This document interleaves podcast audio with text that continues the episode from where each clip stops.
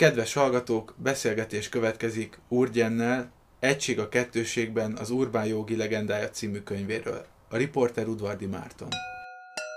Kövesse Törvényből csak viszont a jog szeretényesekkel, legjobbakkal kössetek barátságot. Beszélgetések.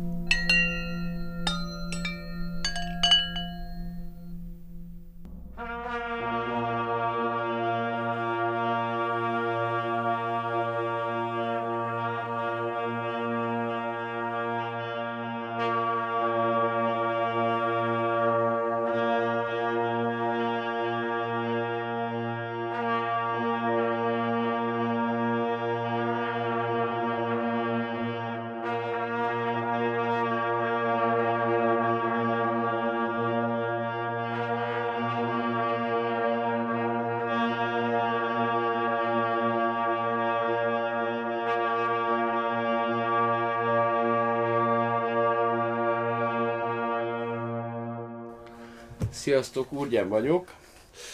Az egység a kettőségben, ami a könyvnek a címe, ez Tarab Rinpocsétől származik.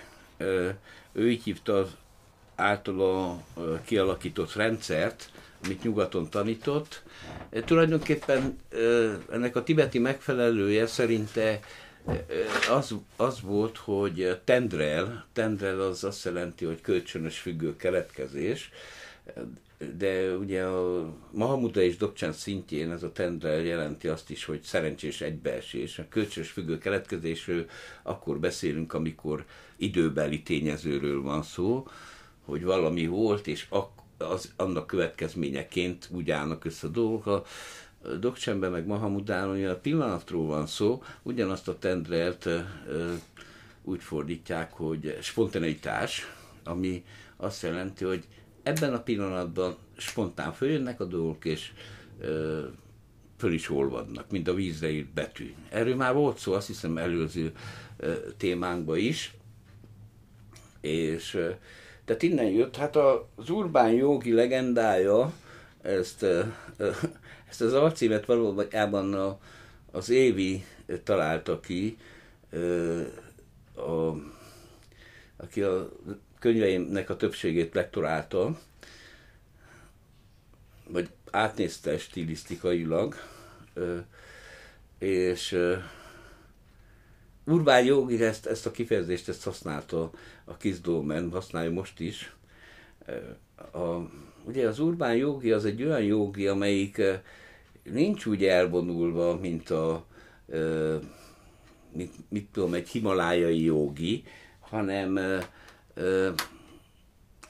bent a nagyvárosi közegbe, urbán, megpróbálja azt a elvonultságot véghez vinni, ami,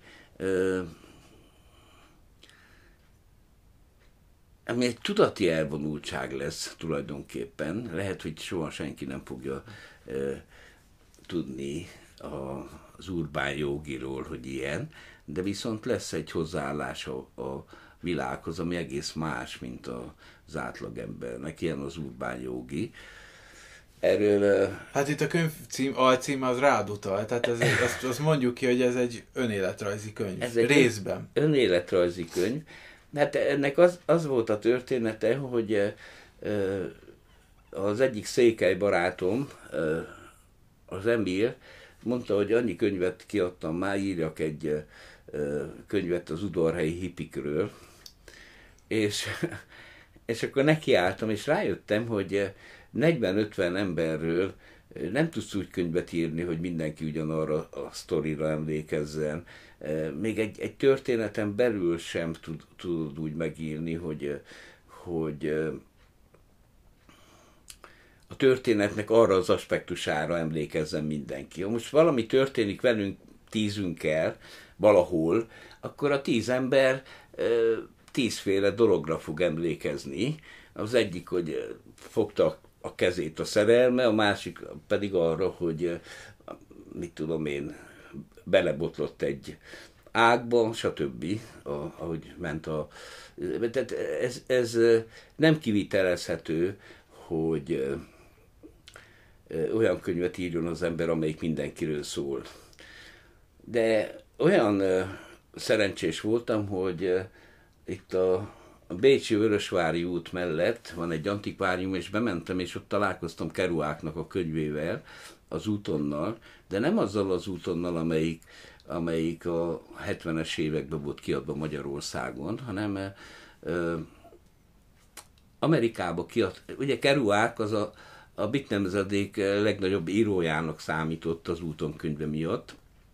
Ez talán 58-ban jelent meg Amerikába, lehet 59, nem biztos, de akkor, a, amikor a bit nemzedék fejlődött ki, és ő úgy írta meg a könyvet eredetileg, hogy fogott egy ilyen ö, papírtekercset, mint egy mondjuk egy vécepapír, és a tekercsre kezdte írni a, a nyilván nem, nem ilyen finom, durvábbra, de kezdte írni a könyvet, és nem használt semmilyen elválasztó dolgot, bekezdést, fejezet címet, ilyeneket nem használt. Azt mondta, hogy a, a könyv kell gördüljön, mint a szakszakon szóló. Tehát nem lehet megszakítani mindenféle hülyeséggel. Ha jól tudom, külön valami nyomdaipari üzletbe bement, hogy egy ilyen rendes, mert hogy ez rendes nyomtató papír volt, de hogy ő direkt hogy nem akart azzal szórakozni, hogy váltogassa az írógépbe az A4-es lapokat, mert azzal is csak megy az idő, meg Így megszűnik volt. a flow. Azért azt mondtam vécapapír, hogy ez egy göngyöleg volt, amire ő, ö, hát ugye ö, Allen Ginsberg, aki jó barátja volt neki, valójában a, a, a könyvbe is szerepel, a, a, azt állította, hogy talán egy hónap alatt, vagy mennyi alatt írta meg az egész könyvet. Na most ez, ne, ez nekem azért tetszett, mert úgy, úgy gondoltam, hogy ilyent én is tudok írni. Nincsenek bekezdések, nincsenek fejezetek, nincsenek ö, ilyen mindenféle párbeszédek, meg ilyen, hanem úgy folyik az egész egybe. És persze ez egy nagy kísérlet volt részemről, mert, mert magyarul ilyen még nem történt, és úgy, úgy gondoltam, hogy pff, ez most vagy bejön, vagy nem jön be. Hát az az érdekes, hogy bejött, mert, mert az emberek ezt, ezt a könyvemet kedvelik, és mivel már megírtam az elejét az életrajzomnak valamilyen szinten, a barátom, azt belefoglaltam, és barátom kapcsán, és belefoglaltam, és így aztán egy olyan mű lett belőle, amelyik születésemmel kezdődik, és egészen tart 2018-ig talán, amikor megjelent a könyv, és ebben aztán minden összefolyik a, a, a, a Hát a gyerekkoromról nem sokat mesélek, mert az úgyis unalmas a legtöbb ször, olvasmányként, de talán ott kezdődik az érdekes történet, amikor a 80-as években az udvarhelyi, székeudvarhelyi hipik, összeültünk, és különböző ilyen zenéket kezdtünk hallgatni, például Hobót, vagy Eddát, vagy persze aztán ez fejlődött tovább, és, és, és sok együttes fősorolok ott a könyvbe, mert később én rátértem a jazzre is, egyre jobban, és akkor eladtam a rock lemezeimet, és,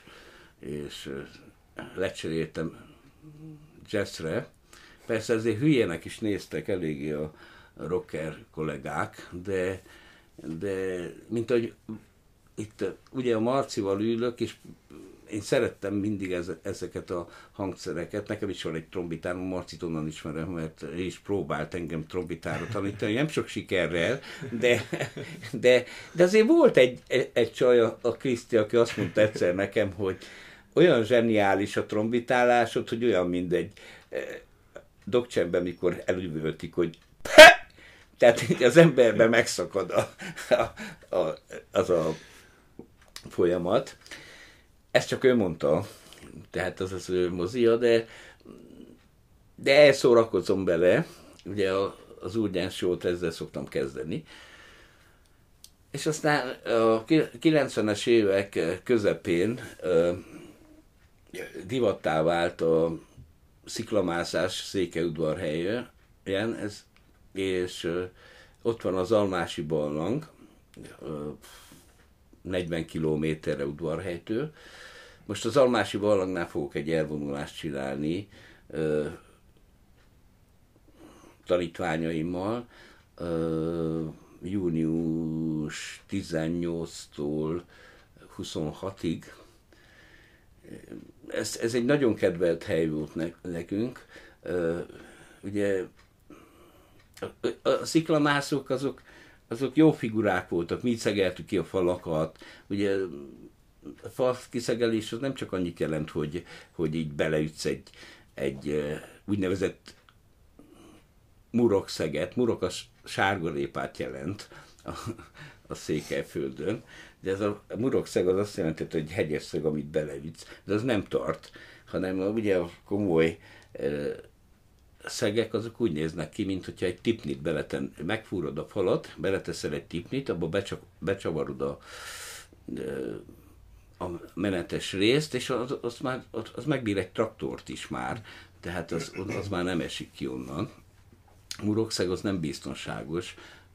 Volt, volt ilyen eset, esetünk is, hogy valaki leesett, abban hibás volt ő is, de hogy túl túl lazán vette, és gondolta, hogy ott kimászik egy helyen, ahol... Neked is volt valami neccesebb mászós? Volt nekem is, de az megint az én hülyeségem volt, ez a tordai hasadékba volt, amikor fölmentünk egy ilyen három kötél hosszas falnak a tetejére, az azt jelenti, hogy háromszor 40 méter, és ott a, a tetőn, a gerincemmel úgy éreztük, hogy ott nem fűzzük be a, a kötelet, hanem úgy mentünk egymás után, és akkor, hát én megcsúsztam, és leestem az ótharról, és e, nem, e, e, azt gondoltam, hogy meg is halok egy pillanatig akkor, de valahogy a kezem beleakadt egy zsebbe, ezt úgy hívják egymások, hogy zseb, amikor van a sziklán egy ilyen lyuk, ami, ami fogás, és megtartottam magam, de arra a, a, a barátom, aki ő volt az előmászó, és ő volt a lyukmászó, Pópó, most már nem él, de bele nagyon szerettem mászni, ő átugrott a Gelisznek a túlsó oldalára, mert ugye, hogyha esel lefele, akkor lerántod a másikat is, ha nincsen a, a beakasztó És ő már fönn volt akkor? Mind a ketten fönt ja, voltunk, ja, ja. mentünk a gerincen, egymás után, de volt közöttünk azért ah. egy távolság, és hát ő átugrott, és aztán mind a ketten kimásztunk, mert én, én megfogtam magam, ő pedig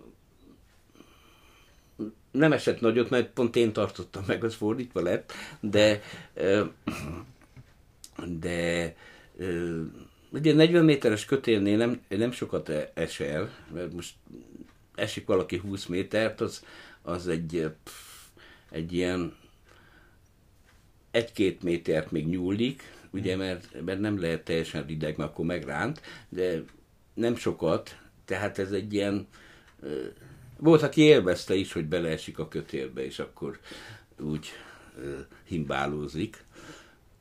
Én ezt nem szerettem annyira, de hát így történt, és ide az Almási Barlanghoz kiköltöztünk hónapokra, mert abban az időben ugye mindenféle leigazoltatások voltak, meg minden, hosszabb volt a hajad, vagy szakadt volt a farmered, akkor már minden, mindjárt leigazolt egy rendőr. Ott az Almási Barlanghoz pedig nem jött senki ilyen, ott csak másztuk a falakat, és ez egy nagyon szép hely, ahol 126 barlang van, ha jól emlékszem, a 120, az azt jelenti, hogy mivel ez egy Cseppkő szoros, a Hargita közelében, ugye a Vargyas az a Hargitáról folyik, és az Ájtól évezredeken keresztül, és tele van lyukkal, tehát ami a barlangászok úgy gondolják, hogy ami 6 méternél hosszabb lyuk, az barlang. Az ottaniak. Most lehet, hogy ez Magyarországon nem így van, de mi nem is vittünk oda sátot soha, nem voltak ilyen jól berendezett barlangjaink, ahol, ahol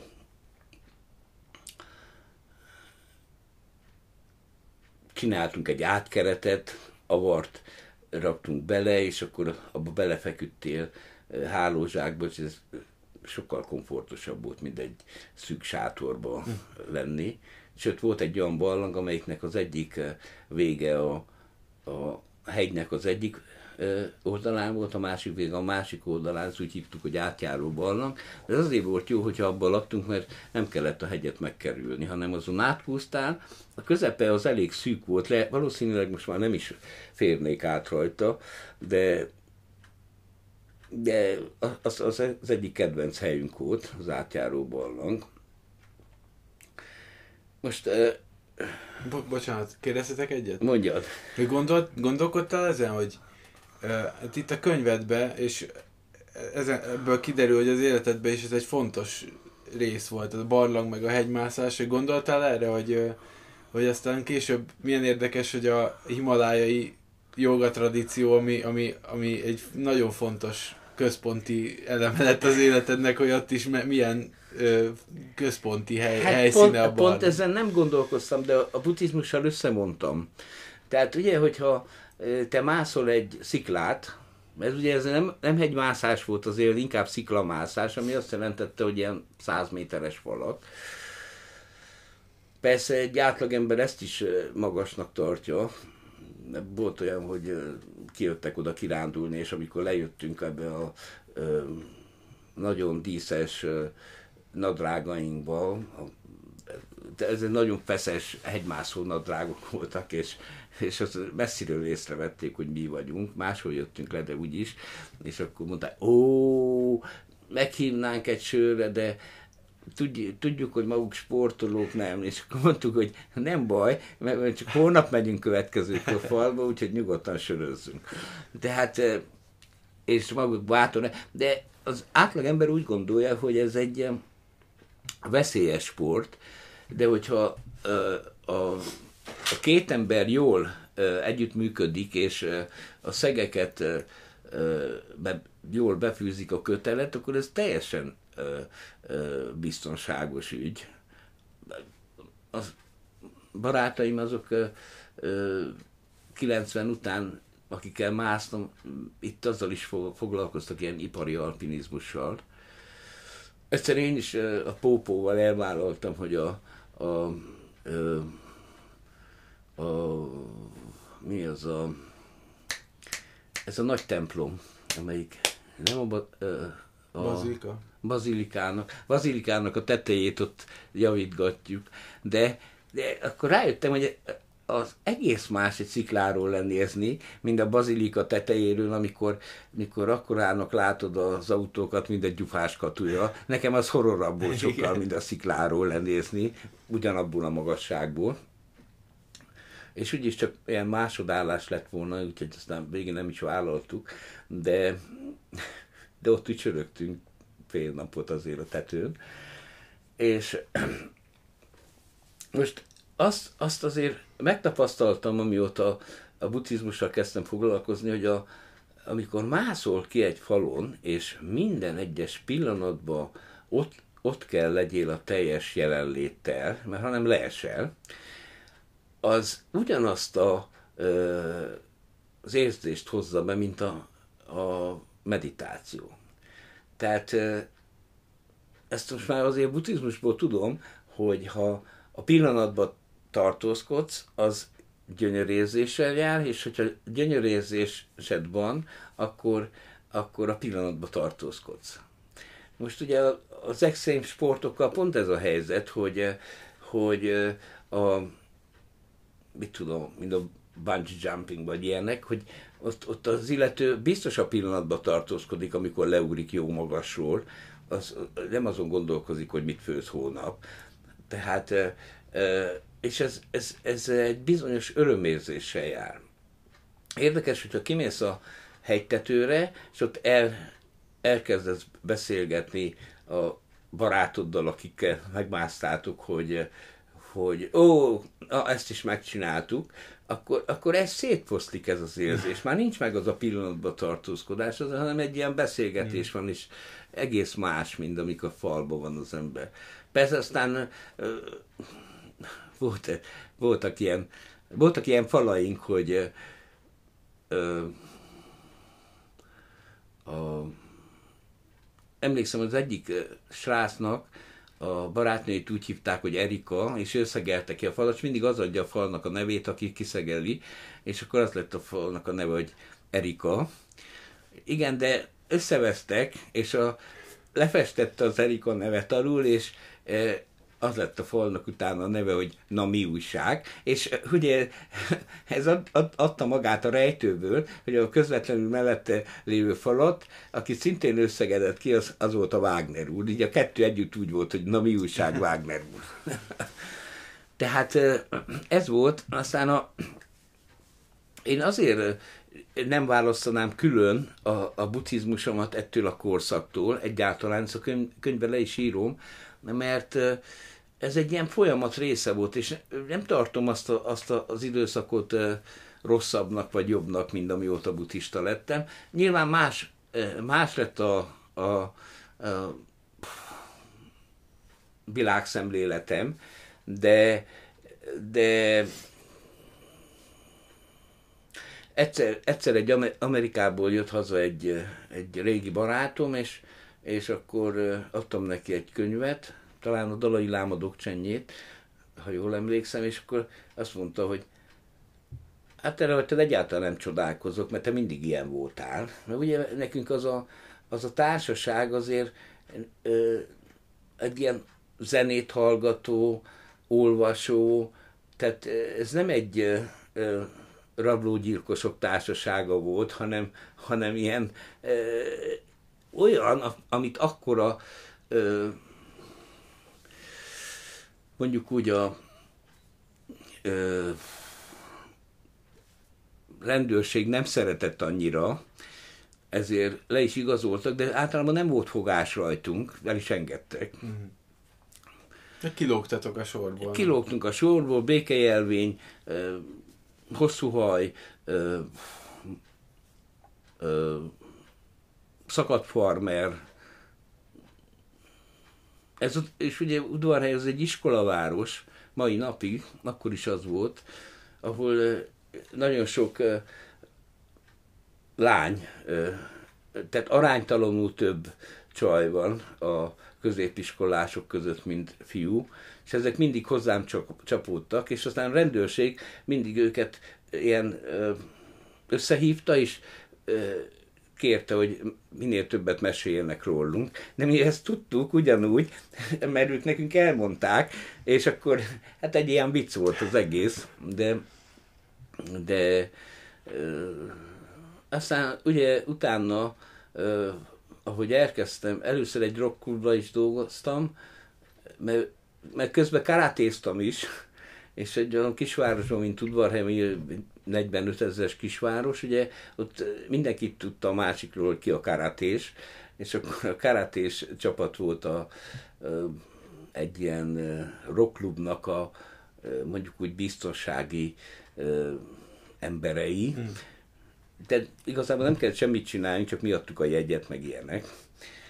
Aztán később egy barátommal elkezdtünk egy ilyen jazzklubot csinálni, ami, ami már nagyobb élmény volt nekem, de abban az időben hívtuk meg ilyeneket, mint a Dresch Quartet.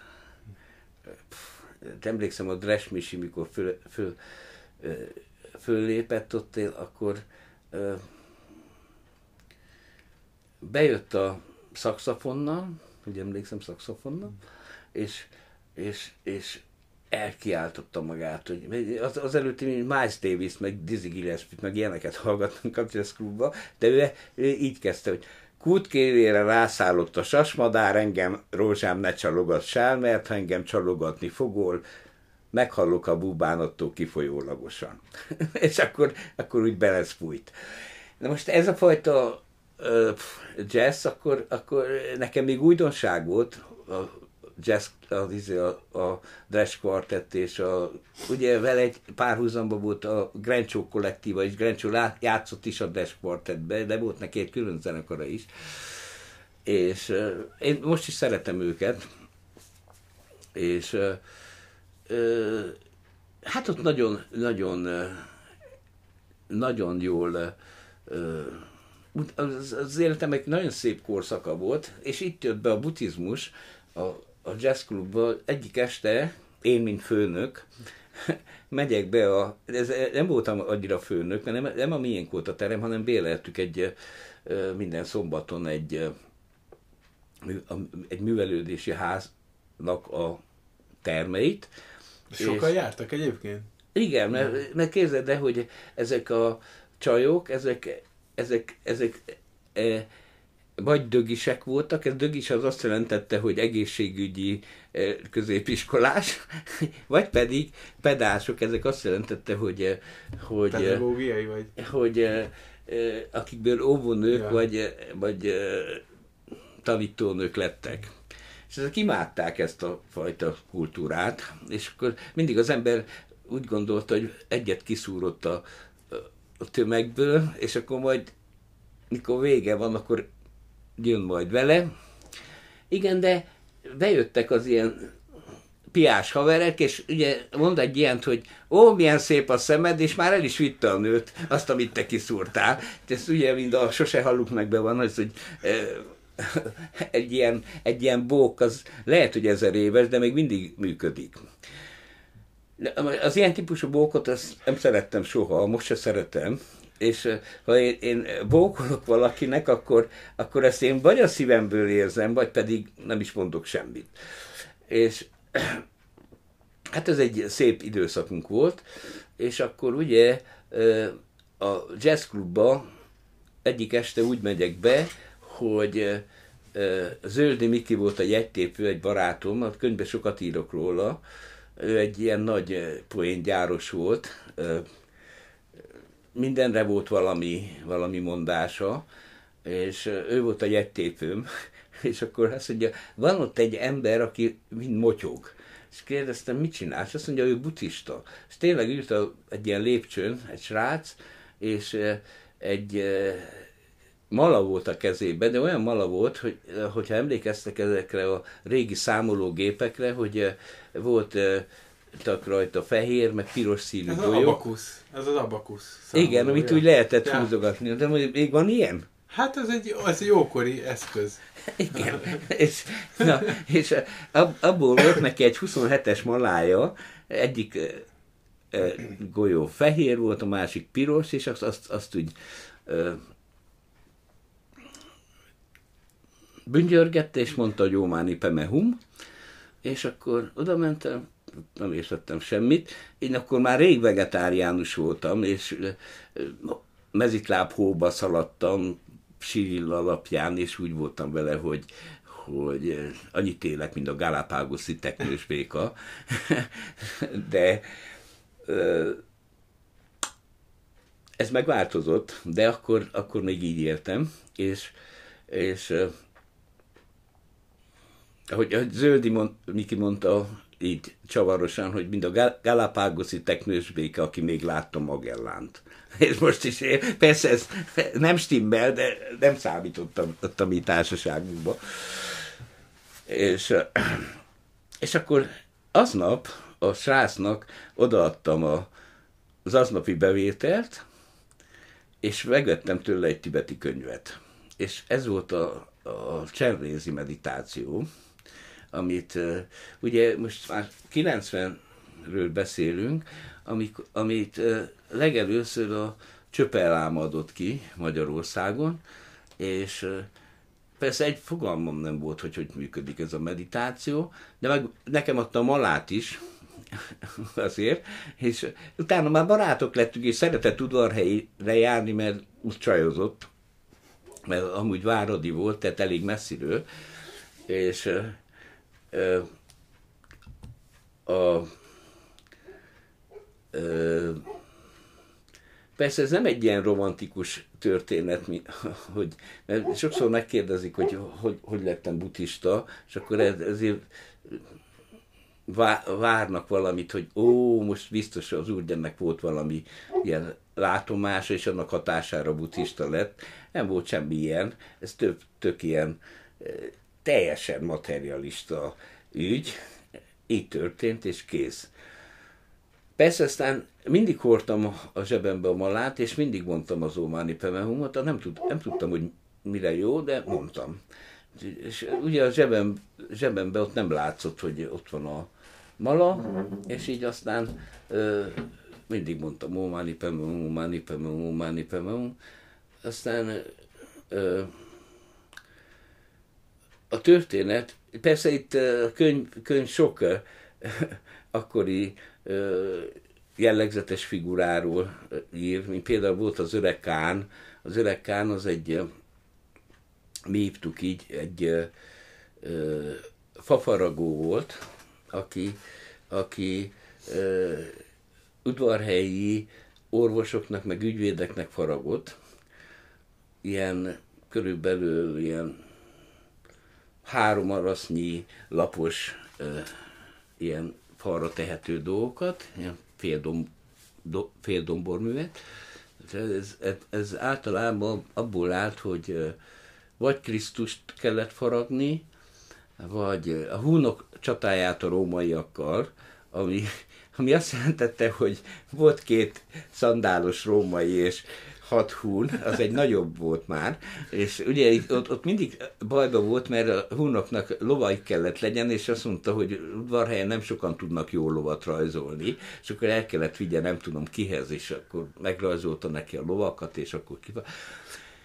És akkor ugye mi ott, ott vele borozgattunk, és ő faragott. Igen, de unta az elejét általában, hogy, hogy ö, ö, ő nagyolja a dolgokat, és akkor mi kinagyoltunk egy arcot, és akkor aztán megcsinálta a fiam, finomságokat rajta. De volt ilyen, hogy Orbán Balázs, volt Adi, talán ezek voltak nagyjából, és egy Orbán Balázs kellett egyszer faragnia, és ugye Orbán Balázsnak így oldalt nagy, hosszú kipödött bajusza van, ugye ő írta a Székelyföld leírását, legnagyobb székelynek is tartjuk, és udvarhelyen ott van a központban nagy szobor róla.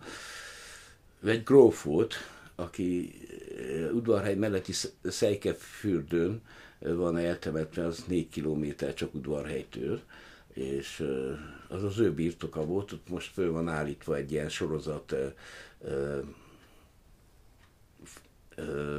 hogy hívják, ilyen székely kapu, azt hiszem a legbelső az az ő is sajátja volt, és ugye hát őt kellett kifaragni, és én itt belevágtam a, az arcrészbe a vésővel annyira, hogy ott már nem lehetett bajusz kifaragni, de az öreg kávettő nem volt ideges, mert azt mondta, nem baj, lesz belőle Adi. és kész. És akkor adott egy másikat, hogy kezdjem újra. Tehát ilyen uh, sztoriink voltak.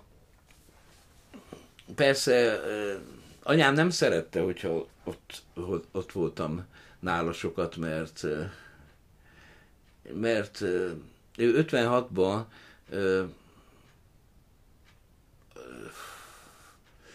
magyar forradalommal szimpatizál, mert ugye tőlünk nálam 15 évvel fia, fia, idősebb volt körülbelül, és fiatalként elvitték Romániába a zsilávai börtönbe, ahol politikai foglyokat vittek el, de aztán utána neki, mert nem foglalkoztak többet a rendőrök, legalábbis a tudvar helyen, ordibált meg minden, mindig azt mondta, hogy a mongol isten mindig győz, és az időrabló mindent lát, ezt összekavarta az omegát a, az ő teóriájával, de egy nagyon jó fej volt. Amikor 95-ben utoljára találkoztam bele, Székelyudvarhelyen, gondoltam meghívom egy italra, de akkor képzeld el, már nem ivott, hanem csak kávézott, én söröztem, és azt mondja, hallom, Fóka, ha tudom, úgy hívtak, Fóka, te ö, hindu lettél.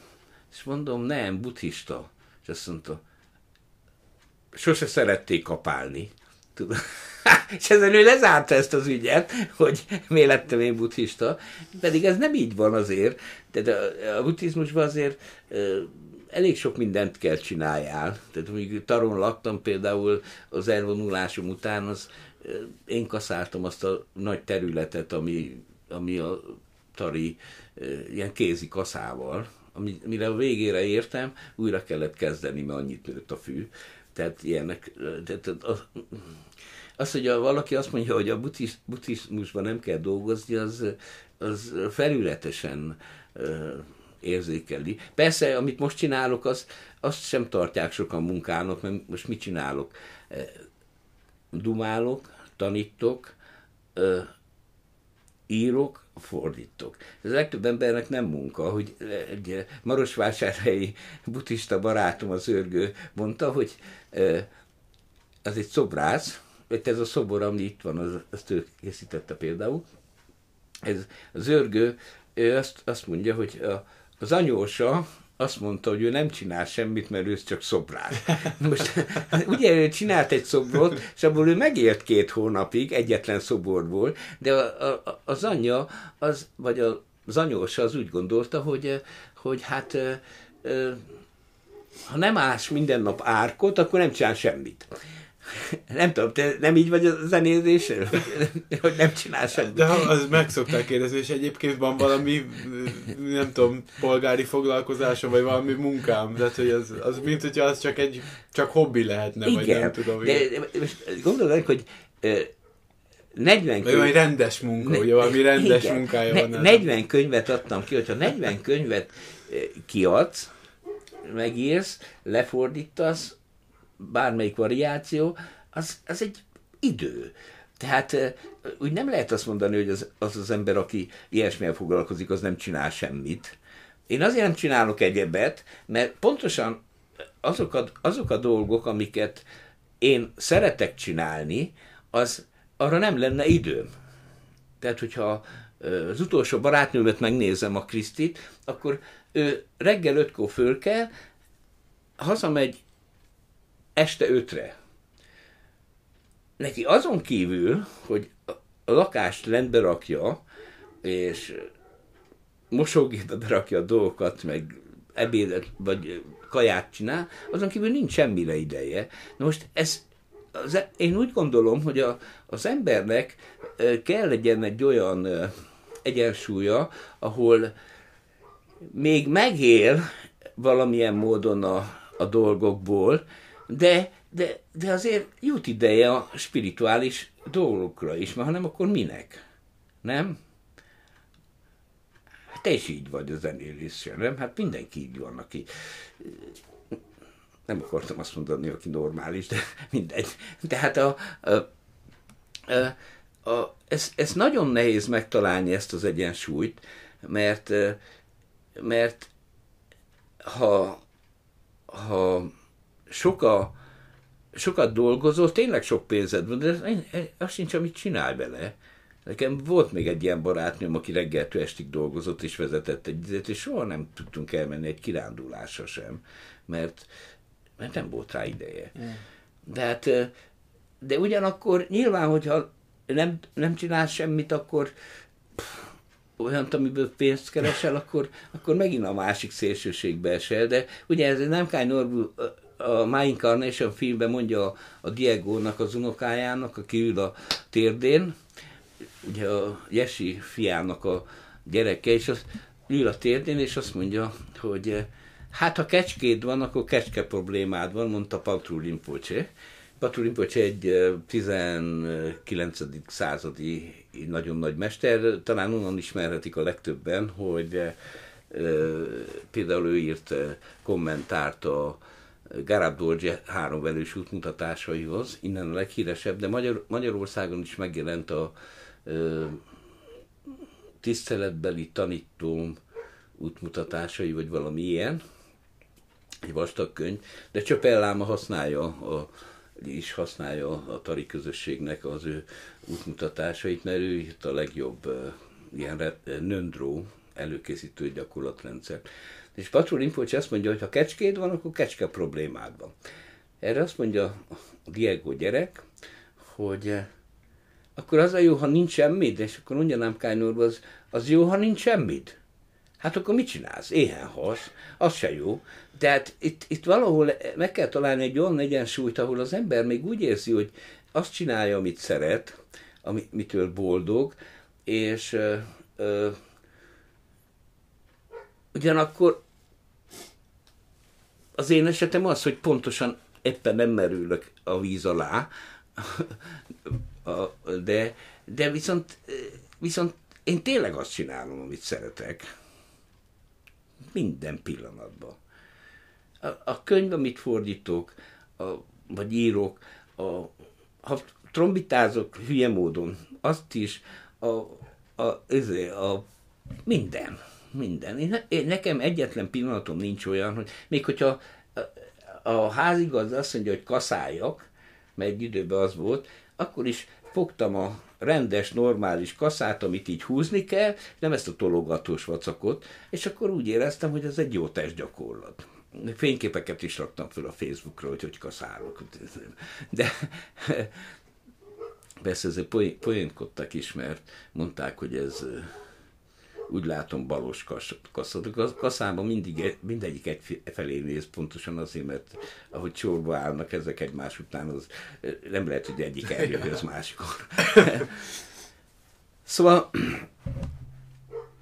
elérkezek Budapestre, és akkor ugye folytatom a, a, a dolgaimat, és ugye hát már úgy éreztem, hogy buddhista vagyok nagyjából, és elmentem uh, Ole Nidának a központjába, akkor még a uh, ott volt a meg, megvárt fölött. Uh, fú, pontosan a meg, megvárt nél, ahogy van a, ez a hivatal, és ott, ott is le, be lehetett hátulról menni, a, mindegy, azon a részem volt. Még, még abban az időben egy olyan kicsi, tehát igazából egy, egy lakásba ültünk együtt meditálni, amelyikben volt egy ágy, és talán egyéb nem is volt nagyjából, és akkor minden, mindenki leült, ahogy fért. És az egyszer, egyszer a, a Steiner Gyula, aki ugye a Tari Központnak volt a kitalálója tulajdonképpen, mert az ő pénzéből vevődött meg az a központ. Ezt nem tudják sokan, de ez így volt. És ö, jött, hogy az Olé ott tart Taron előadást, és akkor akkor valaki le kéne menjen onnan, mert most nem a tari közösség készítse ezt elő. És akkor mondtam, hogy, hogy akkor jó, én lemegyek. Abban az időben Budakeszin dolgoztam, egy bárba, és nagyon jó munkahely volt, nagyon szerettem, mert nem kellett semmit csinálni, igazából biztonsági ember voltam, éjjel kellett le, csak legyek, persze öltöny kellett legyek, mert ezt megkövetelte a, a főnök, de azon kívül, és akkor ugye a, a recepciós csajjal szerre aludtunk, mert se, ott soha nem történt semmi, de annyi volt talán a dolgom, hogy figyeljem, hogy a, a, az autót a szálloda előtt nem törik-e fel. De hát úgy voltam bele, hogy akkor már annyira érdekelt a buddhizmus, hogy tudtam, hogy ez egy nagyon jó munkahely, és ilyet nem is találok soha, de úgy voltam bele, hogy lemegyek. És ugye ott voltam egy hétig, előkészítettük a tanítást, az Olénidnál a mester az nöndrót adott, nagy csapat, abban az időben még, eh, még a Tari Központ és az Olinidá Központ együttműködött. Az Olinidá Központtal, ö, ö, hogy hívják, az erdő mögötti nagy sátot, ők, ez egy olyan katonai sátorszerűség, azt ők állították föl, de ilyen nagy oszlopokon áll, és azt mondom, nem akarták többet elvinni, aztán Tar kifizette nekik, és ott is maradt, most is ott van. különböző rendezvényeken szokták is használni. És akkor ugye jött a Steiner, hogy ott maradok-e, és, és akkor ott maradtam.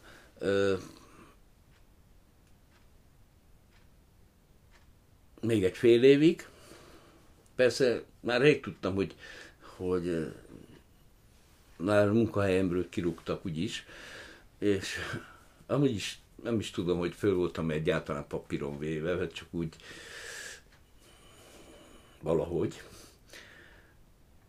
És jött, jött, eljött egy időszak, a 93 tele, amikor, amikor eldöntötte a tari közösség, hogy egy hosszú elvonulást fog csinálni. Az ottani emberek, akik a stupát építették meg, stb. De ezek régiekről van szó, a régebbiek, mint én, abból a szempontból, régebbiek voltak, és Hát egy, egyik megkérdezte, hogy hát te nem akarsz részt venni az elvonulás, és mondtam, de. De sem tudtam, hogy miről szól. Én nem, én nem tudtam ilyet, hogy az három éves elvonulást csinálsz, attól láma lesz -e, vagy ez nem is érdekelt. Én szerettem meditálni, és gondoltam, bemegyek egy fél évre. És akkor nekünk az volt a szisztém, hogy csináltunk egy kerítést, ahol most Csöpel láma lakik, azt a kerítést a Janival építettük föl ketten. Most már benőtt a növényzet, de úgy tudom, hogy Csöpel lakik ott, és a felesége,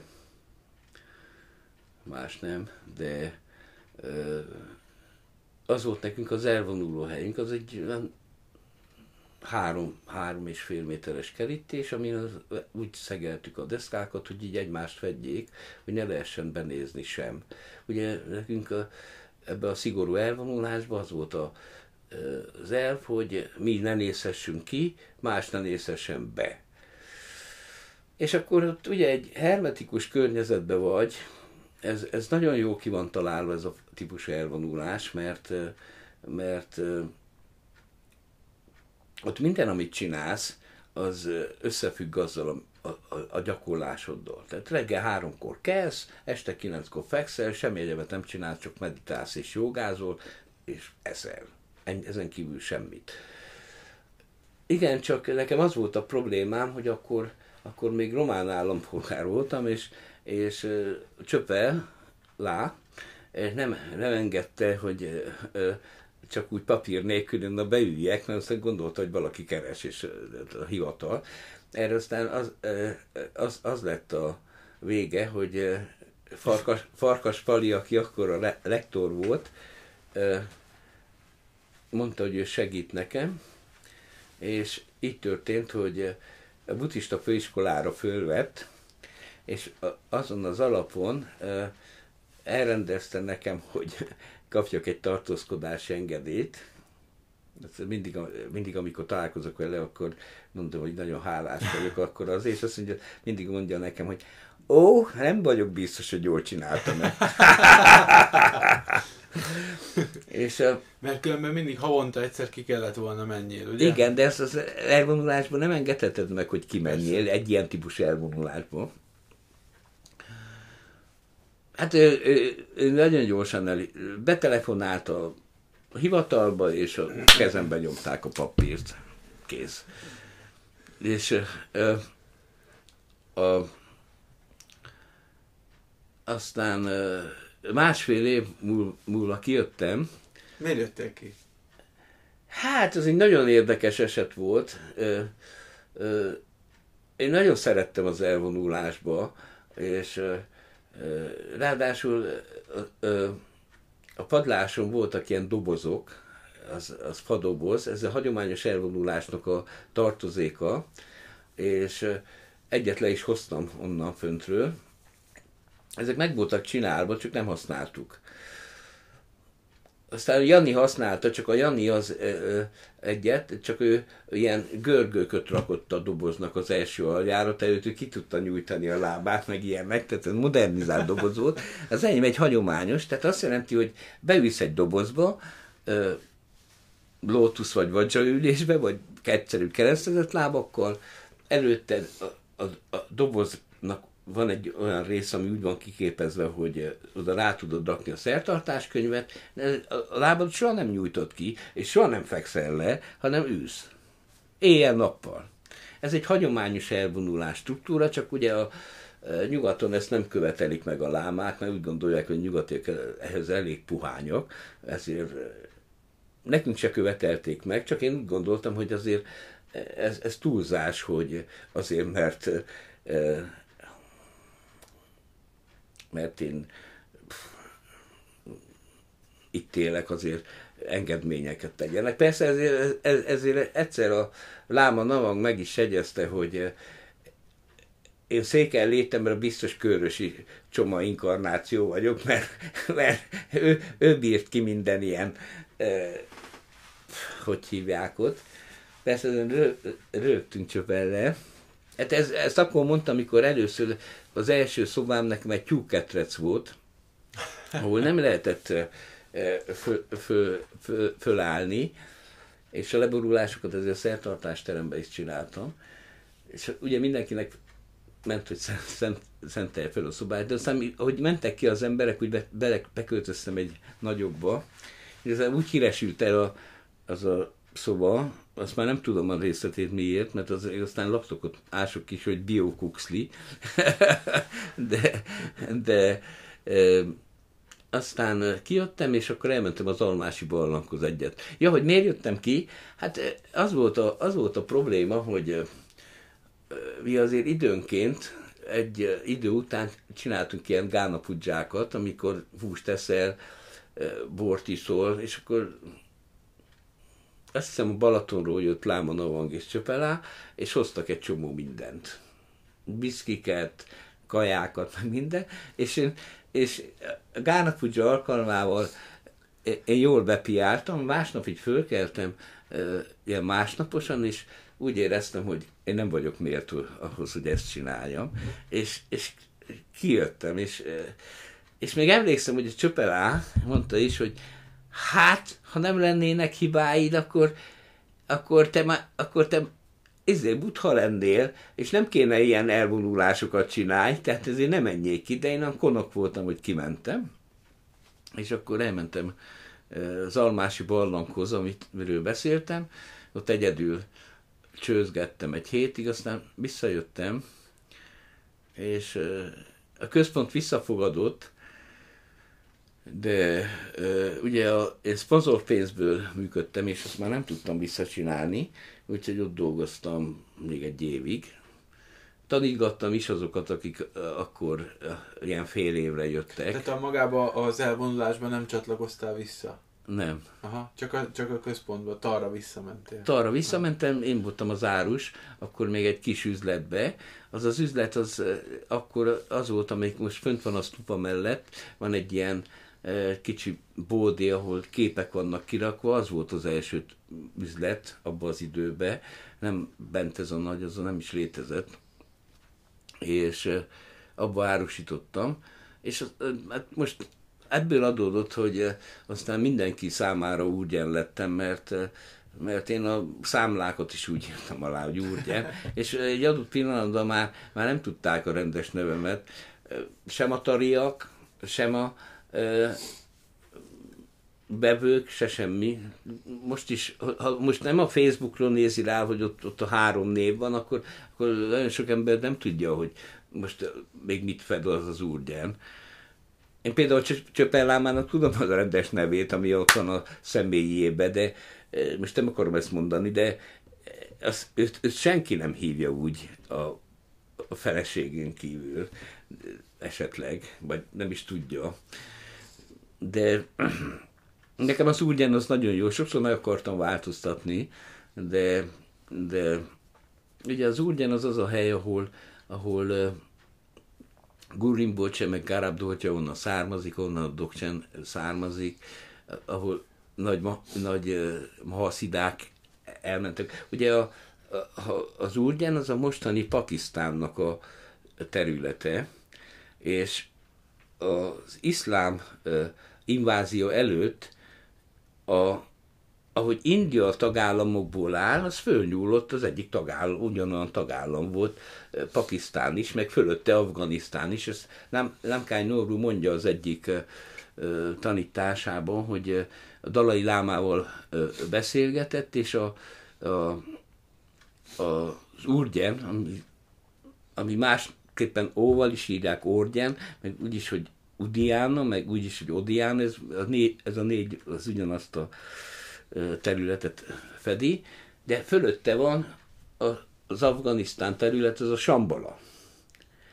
És a, a, ugye a Dalai Láma az ö, kalacsakrákat ad, és azt, azt tudjuk, hogy a kalacsakra tantrát azt Sákyamuni Buthának a Sambala egyik királya adta át. Nem tudom hányadik, 38 vagy mit tudom én, most mondtam egy számot. És Hát a Namkány Norba azzal indokolja, hogy ez egymás melletti terület lehetett, mert azt mondja, ősi szövegekben látta, hogy az Odiána királya feleségül vette a szomszéd Sambala királyság királyának a lányát. És akkor és az, de az az érdekes, hogy a Sambala az még Sambala királyai mind száz évig élnek. Semkány Norman gondolkozott, hogy ez hogy lehet, hogy száz évig él mindenki. És aztán azt mondja, hogy rájött, hogy a, egy bizonyos korszakot neveztek a királynak a nevéről, ja. és eh, azt mondja, ezt mondtam a Dalai Lámának, és ő is elfogadta, hogy az így lehetett. Tehát az úrgyen az ö, megmaradt, de, de azért egyre inkább kezdtem kutatni a dolgokat, és itt, itt találkoztam ö, Tarabrinpocsével, aki, aki mert az elvonulás előtt is találkoztam, pontosan 93-ban, de akkor nem érdekelt, mert akkor már nagyképű voltam magammal, úgy gondoltam, hogy ó, most megyek egy elvonulásba, most egy, itt van egy mester, ez nem, engem nem érdekel nagyon egy tanítása.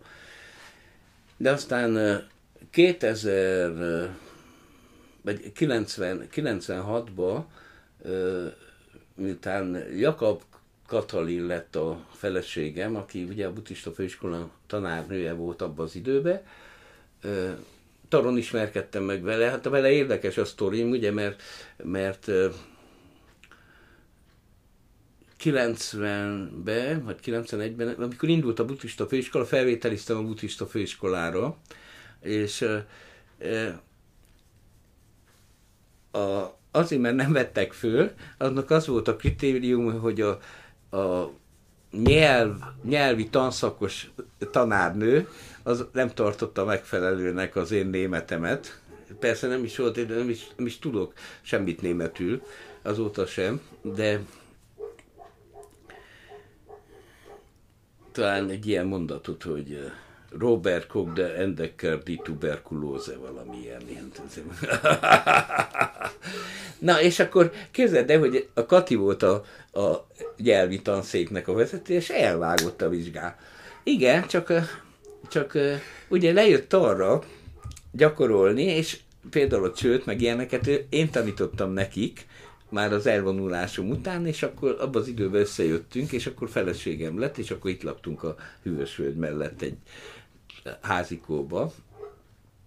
Én úgy gondoltam, hogy ez egy nagyon jó kapcsolat, mert ugye angol tanárnő, mindent le tudunk fordítani, én pedig már nagy jogi vagyok. És,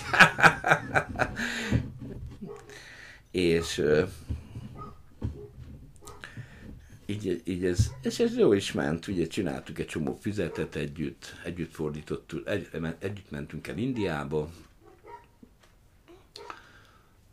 bettünk egy Esztergomba egy telket, ahol ahol, ahol Tarabrin Pocsi, amit fel is szentelt. Nagyon érdekes volt, mert a két buddhista főiskolás sráccal építettem oda egy ilyen 5x5-ös házikot. Volt egy alap, egy pince és alap csak rá kellett tenni egy dobozt. És akkor egy ilyen és két ágykidós srác, szóval ezt földobtuk egy hét alatt és, és akkor jött levittük Tarab Rinpoche-t, hogy ez, és azelőtt való nap lementem, és gondoltam, hogy kicsit rendet csinálunk, nem volt sok minden benne, ülőpárnák, meg, meg ilyen ruhák, amiket ott használtunk a telken. Mert ugye az egy szőlős is volt, tehát akkor, akkor lettem borász is, és, és a, de, de úgy kezdődött, amikor megvettük a telket, lementük, ugye ez a legszélén van annak a résznek, és az utolsó még egy lakóház, de az a, a, a, a, másik teleknek a tulajdonosa volt, aki eladta nekünk. És azt kérdezte, a bort szeretem-e? És mondom, igen. Azt mondja, azért, mert így nem veszem, nem adom el a telket csak úgy befektetőnek, nem kell olyan szomszéd, aki a bort nem szereti, és szőlőse van.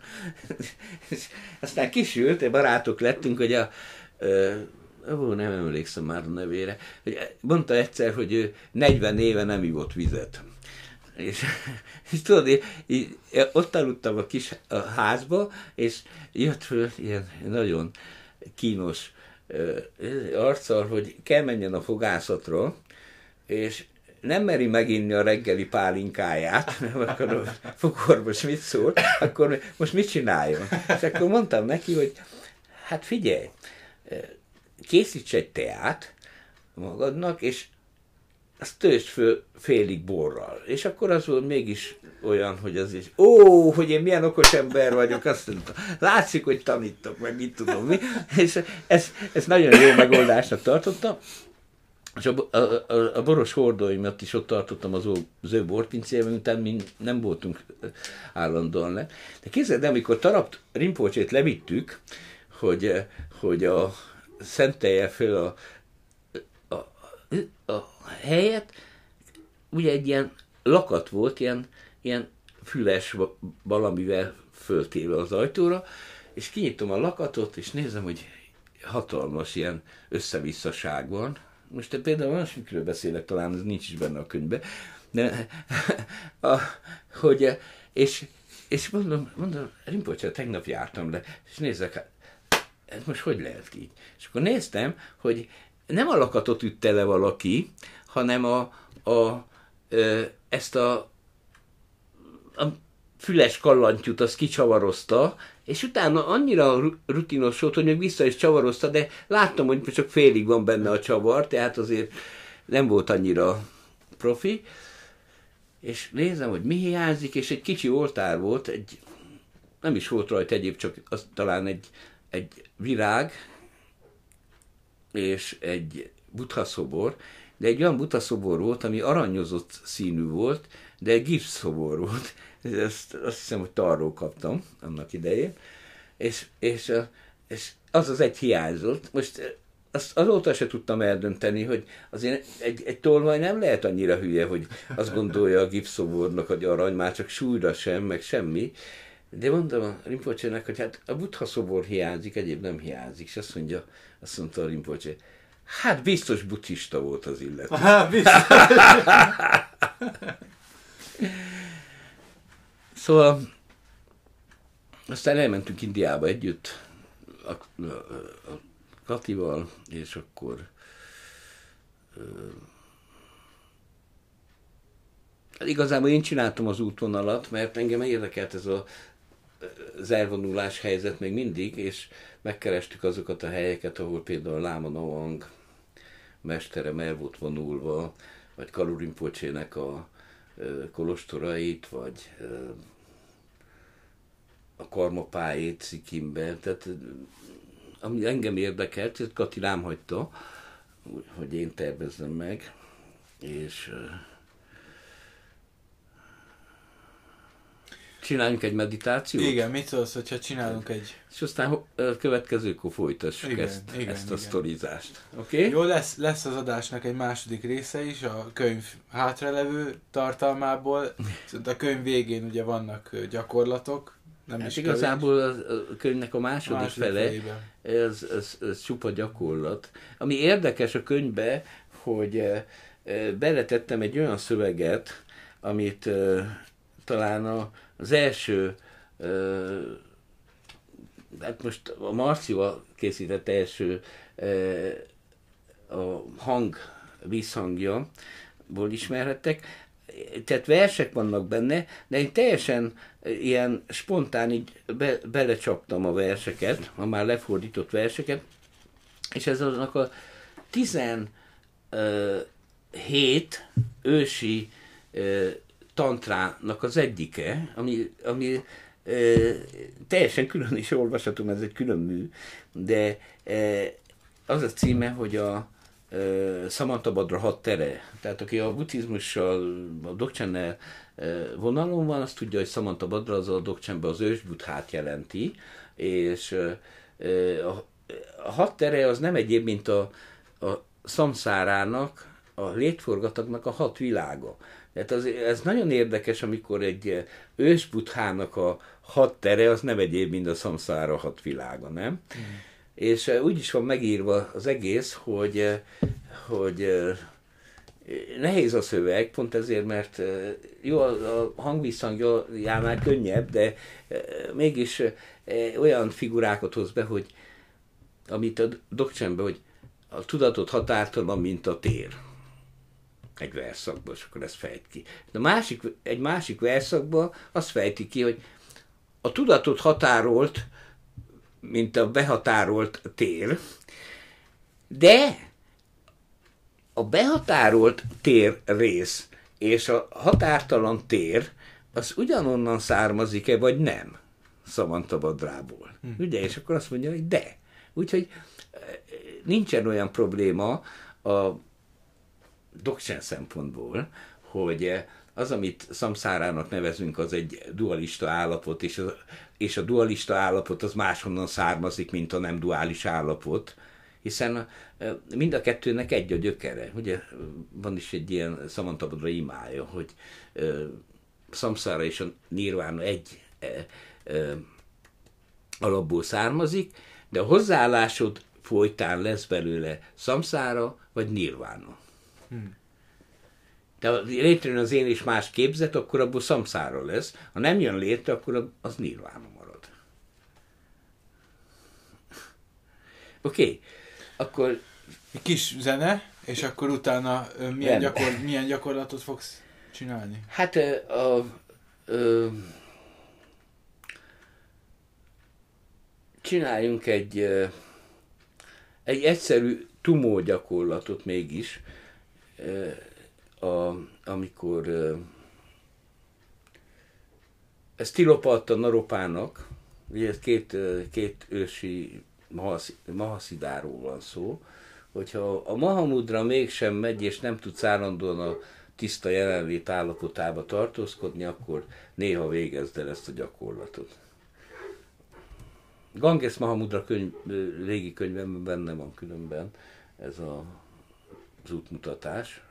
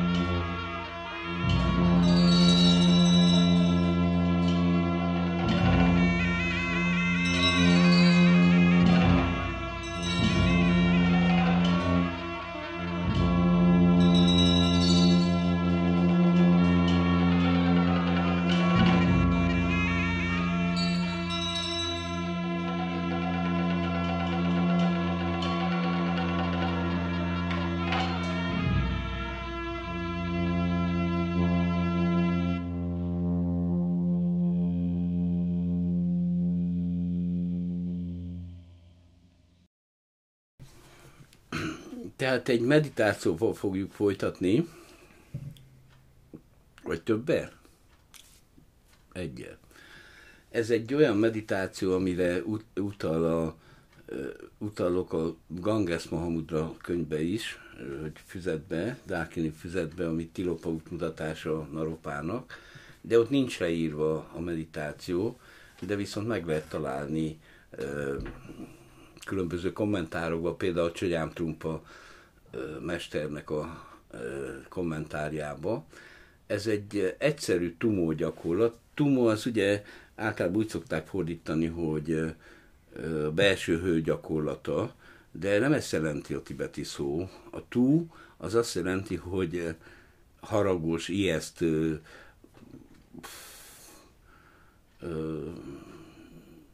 és a mó az, az ugye egy női képző, tehát valahogy így, így jön ki, hogy ijesztő nő. Ugye ez Vajrayogini-re utal, aki az szép, de azért neki agyarai vannak, tehát nem egy ö, ilyen konyhatündér, hanem a temető királynője, és ő a tumó, és ö, a, ennek a, egy nagyon egyszerű változata az, amikor ö, végezzük a légzés gyakorlatot, ómra belélegzünk, ára bent tartjuk a légzést, humra kilélegzünk, és folyamatosan ott tartjuk a fókuszt a köldök alatti részbe, ugye az a középső csatornának az alsó része, nem kell nagyon vizualizálni semmit, a, ezt a három szótagot mondjuk magunkban, mert nem tudod mondani hangosan, ugye belégzése, bentartás és kilégzése sem. De, de általában úgy szokták, hogy ilyen hangosan lélegzenek, mint hogyha az a belégzés az hozná az ómot, a kilégzés a hummot, de ezt úgy hívják, hogy A-tun, tibetiül, ami azt jelenti, hogy rövid A. Ez, hogyha ismeritek a dokcsembe az A betűt, ott van, az a, annak van egy egyenes része, és hogyha egy egyenes részét úgy szokták megrajzolni, hogy, hogy fölülről lefele így hegyesedik, tehát olyan lesz, mint egy tüske, ezt Kriszta találta két tüske, én mindig azt mondtam idáig, hogy, izé, hogy, hogy uh, uh, nyílhegy, de mindegy, az a lényege, hogy, hogy az alsó fel, ezt a megfordítod, és csak az egyenes részt nézed, akkor, akkor az alsó fele az szélesebb, és ahogy jön fölfele, úgy elhegyesedik. És ez van a köldök alatt, és ez vörös színű ebbe az esetben, tehát nem az egész áró beszélünk, csak az egyenes részéről. És ezt hívják rövid ának, tehát szövegek így írják, hogy átún, rövid át jelent nagyjából, és ö, hát mindig nem akarják elmagyarázni ezt, amit én, én, hanem aki tudja, az ezt vizualizálja, ezt a hegyes valamit, és ahogy belélegzel, a, ugye ő el, eleve parázslik, és ahogy belélegzel, még jobban felízik, mint hogyha egy kovács fújtatóval ráfújnának a, a felhevített fémre. Nekem Kovács ő közele a szakmám, úgyhogy ezt nagyon értem. és a, ö, hogy még jobban felhevül, és érzed azt a hőt a köldök alatt négy újnyira. Kilélegzel, és a fókuszt mindig ezen, ezen tartod csak. Nem kell fölvinni mind a tumóba, középső csatornán, meg minden, hanem csak itt tartod.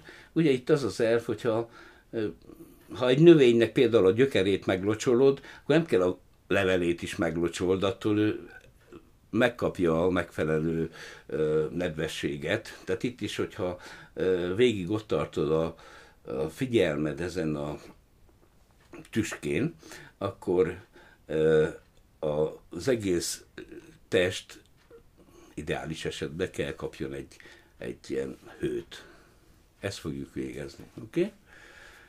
Tehát zengetünk egy át, hogy valamivel elkezdjük, mert úgyis az egy A, és akkor belégzésre, tehát A,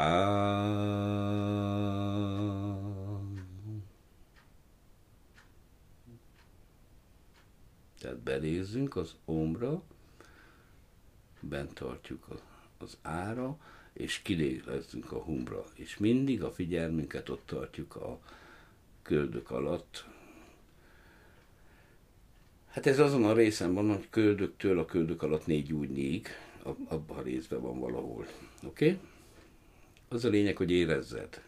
Mindig az a lényeg, hogy érezzed. A meditáció, ezeknek a típusú meditációknak nem az a lényeg, hogy mennyit agyalsz rajta, hanem hogy megérezd azt a, azt a buddha minőséget, amit tud hozni a gyakorlat. Az érzés az fontos. Az érzés az egy természetes velejárója. Ugye ismerjük a az öt skandát, akkor a második az érzés. Ha van test, akkor van érzés is. Ez természetes. A következő három skanda az nem természetes, az már rát, rátevő, rátettünk bizonyos dolgokat, de az érzés az természetes. Hogyha én elégetem a kezem, és a dalai láma, vagy a karmapa, akkor az a, mindenkinek van ettől egy érzése. De az, hogy ez már nem tetszik, az már az érzelem kategória lesz, és az már nincs benne a történetben. Oké? Okay? Tehát ezt végezzük. Nem tudom vezetni hangosan így, de ómra belélegzünk, ára bent tartjuk, humra kilélegzünk.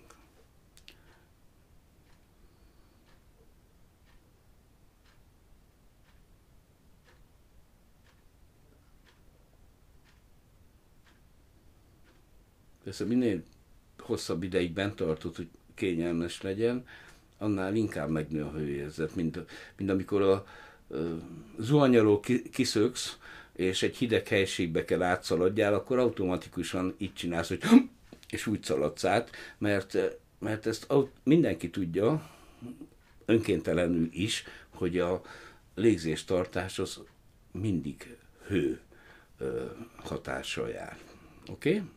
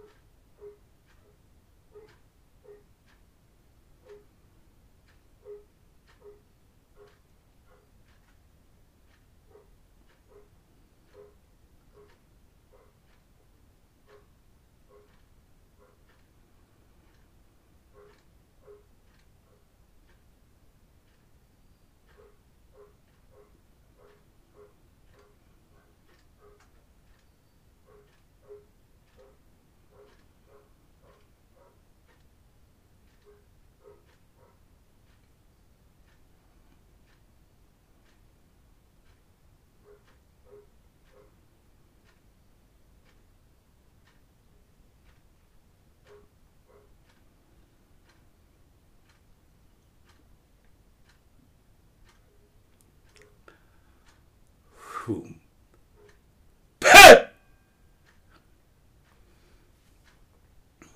Tehát nagyjából ez a gyakorlat, hogy miért kegyetlen ez a nő. Hát ez azért kegyetlen, mert eh, nem engedi meg neked, hogy a dualizmusba eh, járjál össze-vissza, hanem eh, kényelmetlen érzést okoz, hogyha vele gyakorolsz, és, és mégis ilyen mindenféle kettős érzelmek vannak benned. Ezért így kegyetlen. Tehát kegyetlen, mert nem engedi meg, hogy a szamszárá, szamszor a dualizmusába ottan nyugodtan el, ellégy. Köszönjük okay. szépen! Én is köszönöm. Sziasztok!